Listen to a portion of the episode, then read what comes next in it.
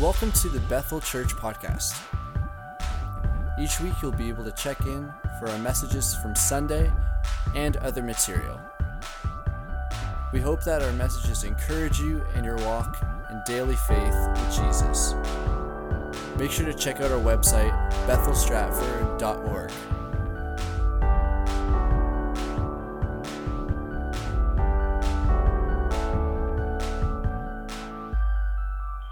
started in high school, um, there was a thing that was still allowed. I don't know if it was actually allowed, but they didn't try to stop it. When I was there, they were just starting to stop it, and it was called initiation. Right? So the ones that are laughing are the ones that are old enough to remember initiation.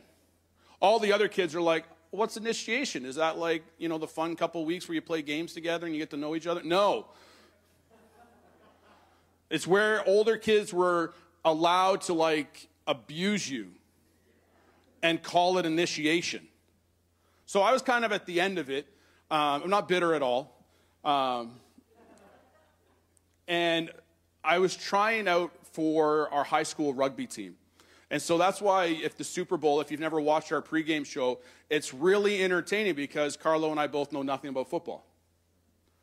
And so I grew up playing rugby, and on the rugby field, we were practicing and everything. And if you played sports and you understand what I mean by initiation, uh, the first time you go to practice, you come prepared. You're ready for initiation. Um, well, our rugby team was not nice, and they waited for the second or third practice to initiate when your guard was down, and you were like, oh, maybe they're not going to do it this year. Um, and then all of a sudden, our coaches were at the far end of the field helping with the, um, the backs. And at that time, I was a forward, I was a flanker my first year, and they initiated me. Um, trying to figure out what's too much detail. But um, let's say I was laying flat on the ground, and for a few seconds, I was flying up and down. All right?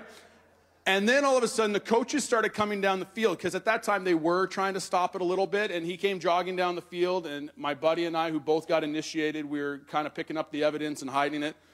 And the coach came along. He's like, "Hey, did I see some uh, initiation happening down here?" Now, as a minor niner, I knew enough not to uh, rat them out. And so I was just my buddy and I were both like, "Nope, didn't see nothing." So, as your pastor, I'm confessing, I probably, not probably, I lied to the teacher. Um, but I did it out of like self defense. It was like kind of like self provision.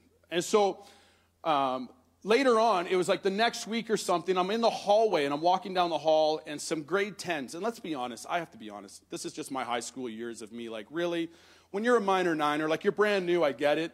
But when you're in grade 10, are you really at that level that you can initiate somebody? I'm like, you just got one year experience on me. You're not much bigger than me. So there's about there's about eight of them that had me surrounded and had me against a locker, and they were trying to initiate me again. And I was pushing them away, going, look, it, I already been initiated. Get lost. And I was having an, a tough time kind of keeping them away from me because there was eight of them. And all of a sudden, around the corner, came four of the senior boy rugby guys that just initiated me the week before. And I covered for them. Well, all of a sudden, those eight minor niners were pressed against the lockers, or not minor niners, the grade 10s. I call them, they're just minor 10s. Um, were pushed against the lockers. And the grade 12s, 13, or OACs, which if you're in high school now, you have no idea what that is, um, pushed them against the lockers, and they're like, you don't touch him. And I felt really protected from that point on. Not enough to be cocky, but enough to be like, I'm not getting initiated anymore. And it felt nice to know that there was protection for me. And I want to talk to you this morning that when we engage with God and we have a deep relationship with Him, there is actually protection for us. So I want to talk to you this morning about being engaged with protection. And 2 Thessalonians 3 3, it says this But the Lord is faithful, and he will strengthen you and protect you from the evil one. Maybe some of you just need to write this verse down today. And maybe right now you're like, man, I can go home. I just needed this verse. You mean God's going to strengthen me and protect me? Yes. He's going to strengthen you and he's going to protect you. Now, I'm going to get into this a little bit farther down. That doesn't mean no trouble. That doesn't mean sunshine and roses. But what it means is he's going to protect you in it. See, what you have to realize is the scripture tells us he'll protect you from the evil one. So the evil one is still out there. He's still in our world. He's still active today. That's why the Lord is faithful, because we continually need his strengthening and his protection. I don't know about you, but every day I need it. Every day I need him protecting me. I need him giving me strength. I need him walking with me because Peter tells us in 1 Peter 5 8, be alert and of sober mind, for your, the, your enemy, the devil, prowls around like a roaring lion looking for someone to devour. Do you know what the enemy is doing? The enemy is waiting for you. He's waiting to find somebody to devour. Now, anybody in the room like to watch National Geographic or Discovery? Right? You ever watch the lions as they're hunting? Anybody, come on, be honest. That's the best part. If you're like, am I allowed to say I enjoy this? We watch lioness laying around, crouching down, and you're like, oh, they see something I don't even see on the camera yet. And all of a sudden they pounce. Now, do they pounce on the strong looking one in the middle of the herd? No. Who do they pounce on? They pounce on the one who's been drifting away from the herd, right? They're pouncing on the one who's got a little bit of a limp. They're smart, they're smart hunters. Why would they attack a strong one? They're attacking somebody who's hurt, they're attacking somebody who's away from the herd. And so they're trying to get people isolated. This is what the devil does. He's looking around to see which one of us is alone. Which one of us has drifted just a little bit away from the herd. Chad, are you calling us a herd? Jesus calls us sheep. We talked about it on Sunday night. The enemy's waiting for one of us to drift away and be by ourselves. I want to show you in Scripture. Uh, I'm just going to show you four. There's probably there's many more, but four different times where God protected people or delivered people out of trouble. All right, I want to talk to you about four times. And the first one I want to talk to you about is David.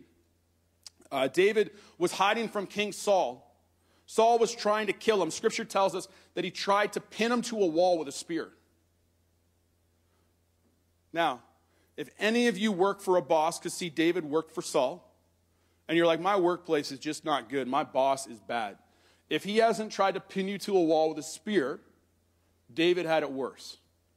Right? So David is running from Saul because he doesn't want to die.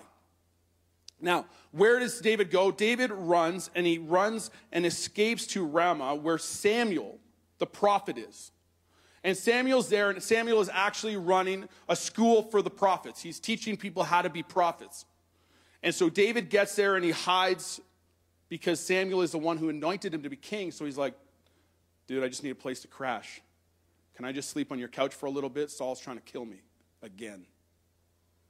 And so he's waiting here, but Saul finds out where David is. He finds out where David is, and so he sends men to kill David. He sends a bunch of guys to go and kill David. As the guys get close to the school, because of the presence of God that's at this school, these soldiers show up and begin to prophesy. They just get into the area, into the atmosphere, and they begin to prophesy. So, guess what they don't do while they're prophesying? They don't kill David. So, Saul sends another group of men. And as they get close to the school, guess what they do? They start to prophesy. David is surrounded by the presence of God, and as these soldiers are getting close, they just begin to prophesy. So Saul gets frustrated. He goes, Okay, I'm going to send another group. He sends another group. As they get close to the school, guess what happens? It's not a trick question. They begin to prophesy. So Saul finally goes, If I want something done right, I'm going to do it myself. So he gets a bunch of guys and he heads to the school. And in 1 Samuel 19, verse 23 and 24 says, So Saul went to Naioth at Ramah, and the Spirit of God came even on him. And he walked along prophesying until he came to. Naioth. He stripped, I don't understand this part, but he stripped off his garments, and he too prophesied in Samuel's presence. He laid naked all day and all night.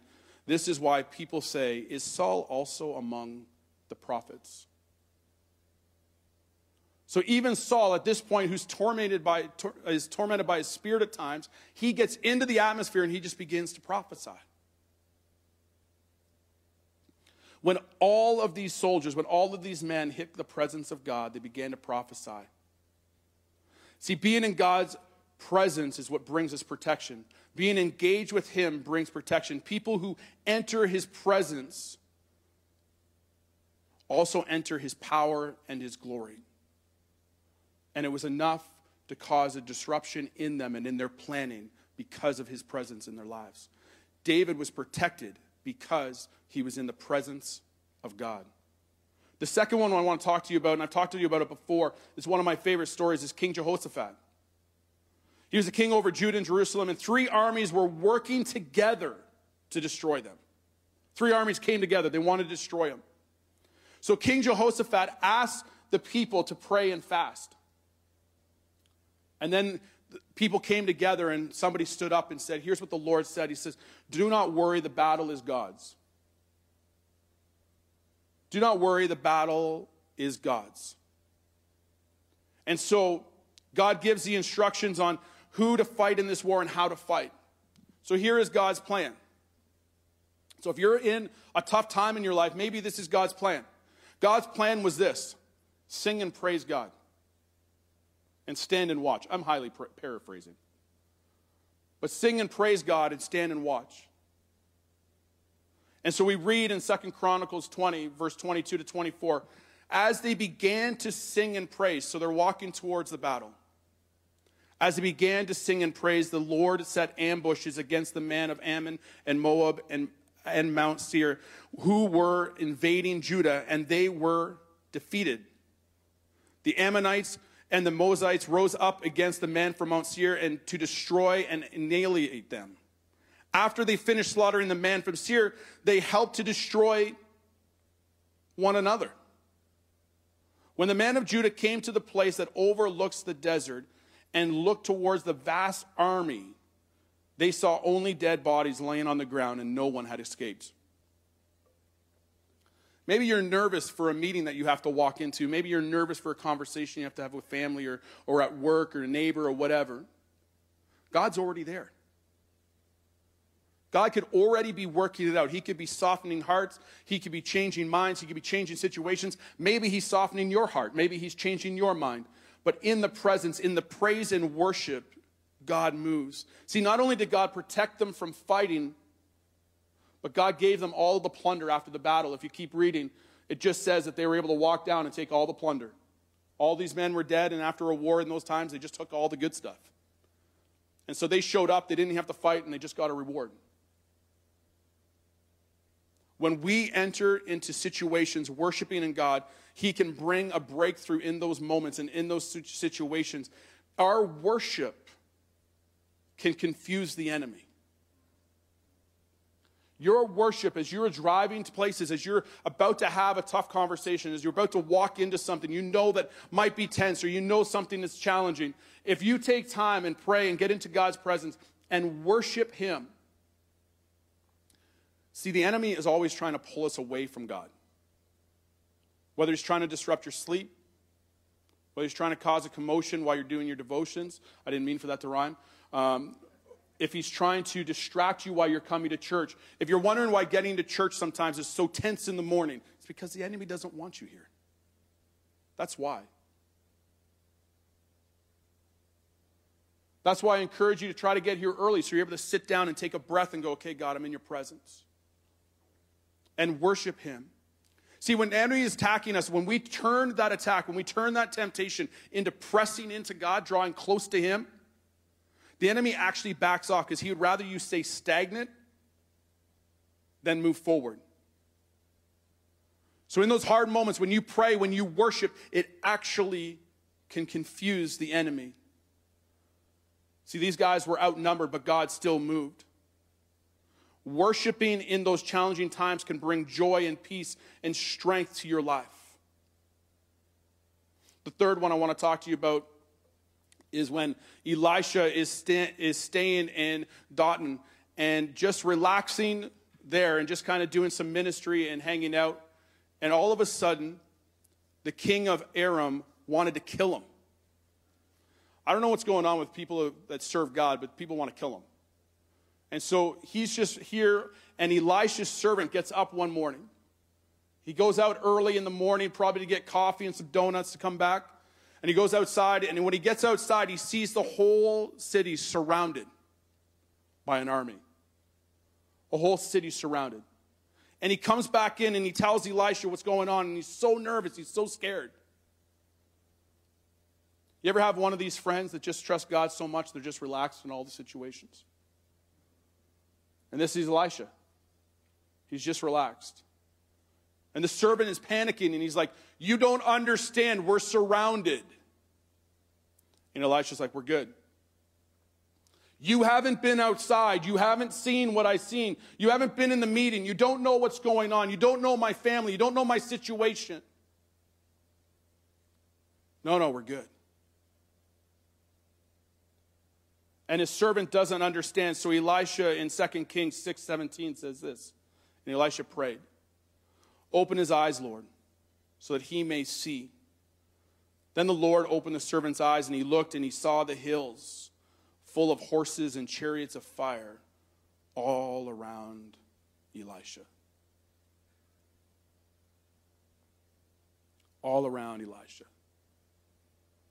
The army wasn't able to touch Elisha because of the presence of God's army around him. Do you know that each and every one of you walks with a guardian angel? I think sometimes our angels are bored.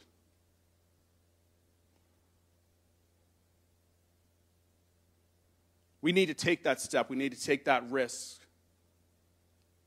And here we see Elisha had a whole army to protect him, a whole army around him. And then God made the attacking army. So the attacking army started moving in. And I'd love to tell you there was this massive battle between angels and men, but there wasn't. Do you know what God did? He made the army blind. Could you imagine? You're running towards a battle and all of a sudden you can't see? and they walk into this town. And Elijah walks up to them and he's like, Oh, you're at the wrong city. Let me lead you to the right city. I want you to picture this, like honestly, for a minute. Stop and imagine what's happening. Don't just sit here and be like, oh, I've heard this story before. Imagine what's happening. This army shows up to kill Elisha. They're camped outside. They see the city, and all of a sudden they go blind and they walk in and they're like, no, it's the wrong city. I think they turn blind and dumb. And Elisha just goes, Let me take you to the right city. And he walks them into Samaria to another king to capture them. And then their sight comes back.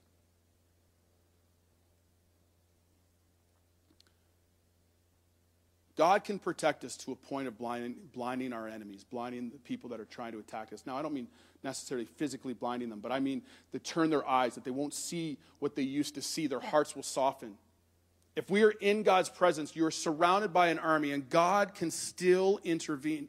Now, here is the challenge that some of us need to understand the army was still there.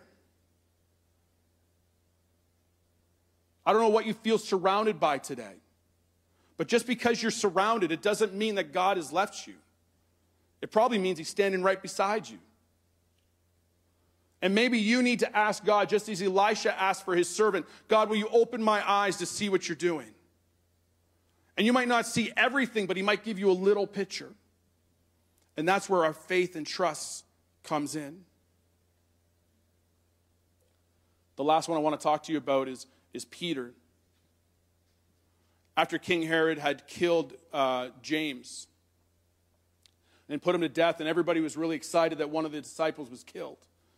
Then he went looking for more, and he captures Peter and arrests him, but he was going to wait to put him on trial till after the Passover. So he kept Peter in prison. But while he was in prison, it says the church began to pray. The church began to pray for him. So, you ever wonder why we have corporate prayer where we pull everybody together for a prayer meeting or we ask you to come for pre service prayer beforehand? It's because there is power when the church prays together. There's power when it's more than just, well, tell me the prayer request, I'll pray from home. No, when we gather together, there's power. Acts 12 tells the story. In verse 6 and 7, it says this The night before Herod was to bring him to trial, Peter was sleeping between two soldiers, bound with two chains, and sentries stood guard at the entrance. Suddenly, an angel of the Lord appeared, and the light shone in the cell. He struck Peter on the side and woke him up. Quick, get up, he said. And the chains fell off Peter's wrists. It continues on, and if you keep reading, it says that Peter, he gets dressed and he follows the angel, and as the angel is leading him out through the prison, Peter actually believes that he's having a dream, he's having a vision. And it wasn't until they were outside and the angel actually disappears that Peter realizes what happening is real, that he's in the moment and he's outside the prison and that it all just happened. The chains fell off, the guards were still asleep, he was able to just walk out the doors. It says the gates were opened on their own, they just opened. So he saw one angel leading him out. I believe other angels were there just opening doors. Here you go. And he walked right out. And as he gets outside, then he finally realizes that's what happened. And Peter goes to the house where the people are gathered together praying. And they're praying so passionately for him to be released and some God to move that when the little girl who answers the door, she doesn't even think about letting Peter in. She closes the door. And she goes back and tells everybody, Peter's at the door. And they actually have to go and look. They don't even realize how much God answered their prayers. See, they, we need to pray and we need to believe. Now, here's what kind of messes up with uh, Western culture theology. See, none of these people did anything wrong. All the four that we've read through. Sometimes we believe like, oh, if God, if you know, if your life's not going well, you must have done something wrong. That is so bad theology. You know, Jesus himself told us that we'll have trouble in this world. We'll have trouble in this world. It's a promise of God that we probably don't want to hook into. But you're going to have trouble in this world. But here is the biggest part of that verse do not worry because Jesus has overcome this world. So if you've had trouble in the past or you're having trouble now, it doesn't mean you've done something wrong. It doesn't mean that you've messed up. What it means is we live in a fallen world. But even though you live in a fallen world, you serve a living God that walks with you and talks with you, and he's able to push through, and he's already conquered this world. See, here's the hardest part for us God will protect you in the trouble. A lot of us don't want to be even in the trouble, but that's when sometimes God shows his greatest strength for us. If Elisha wasn't surrounded, his servant would have never saw all the presence of God.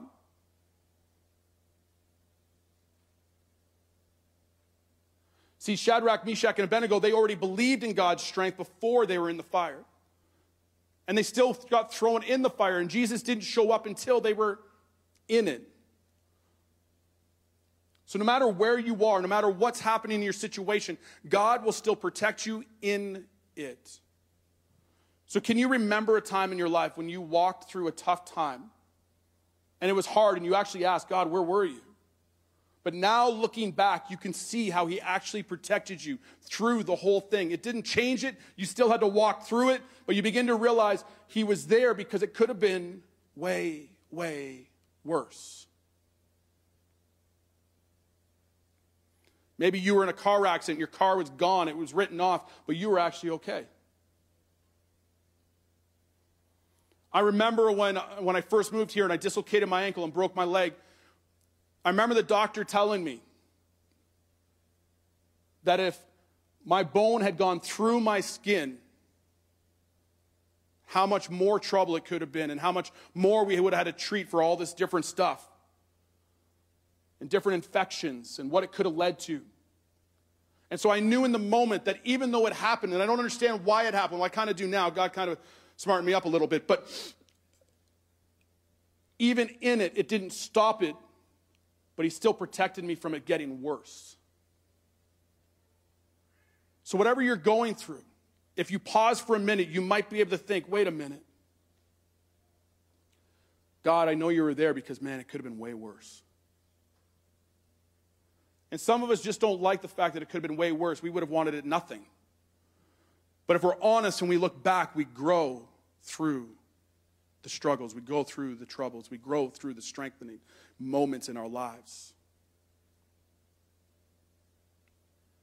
Psalms 91 9 says, Whoever dwells in the shelter of the Most High will rest in the shadow of the Almighty.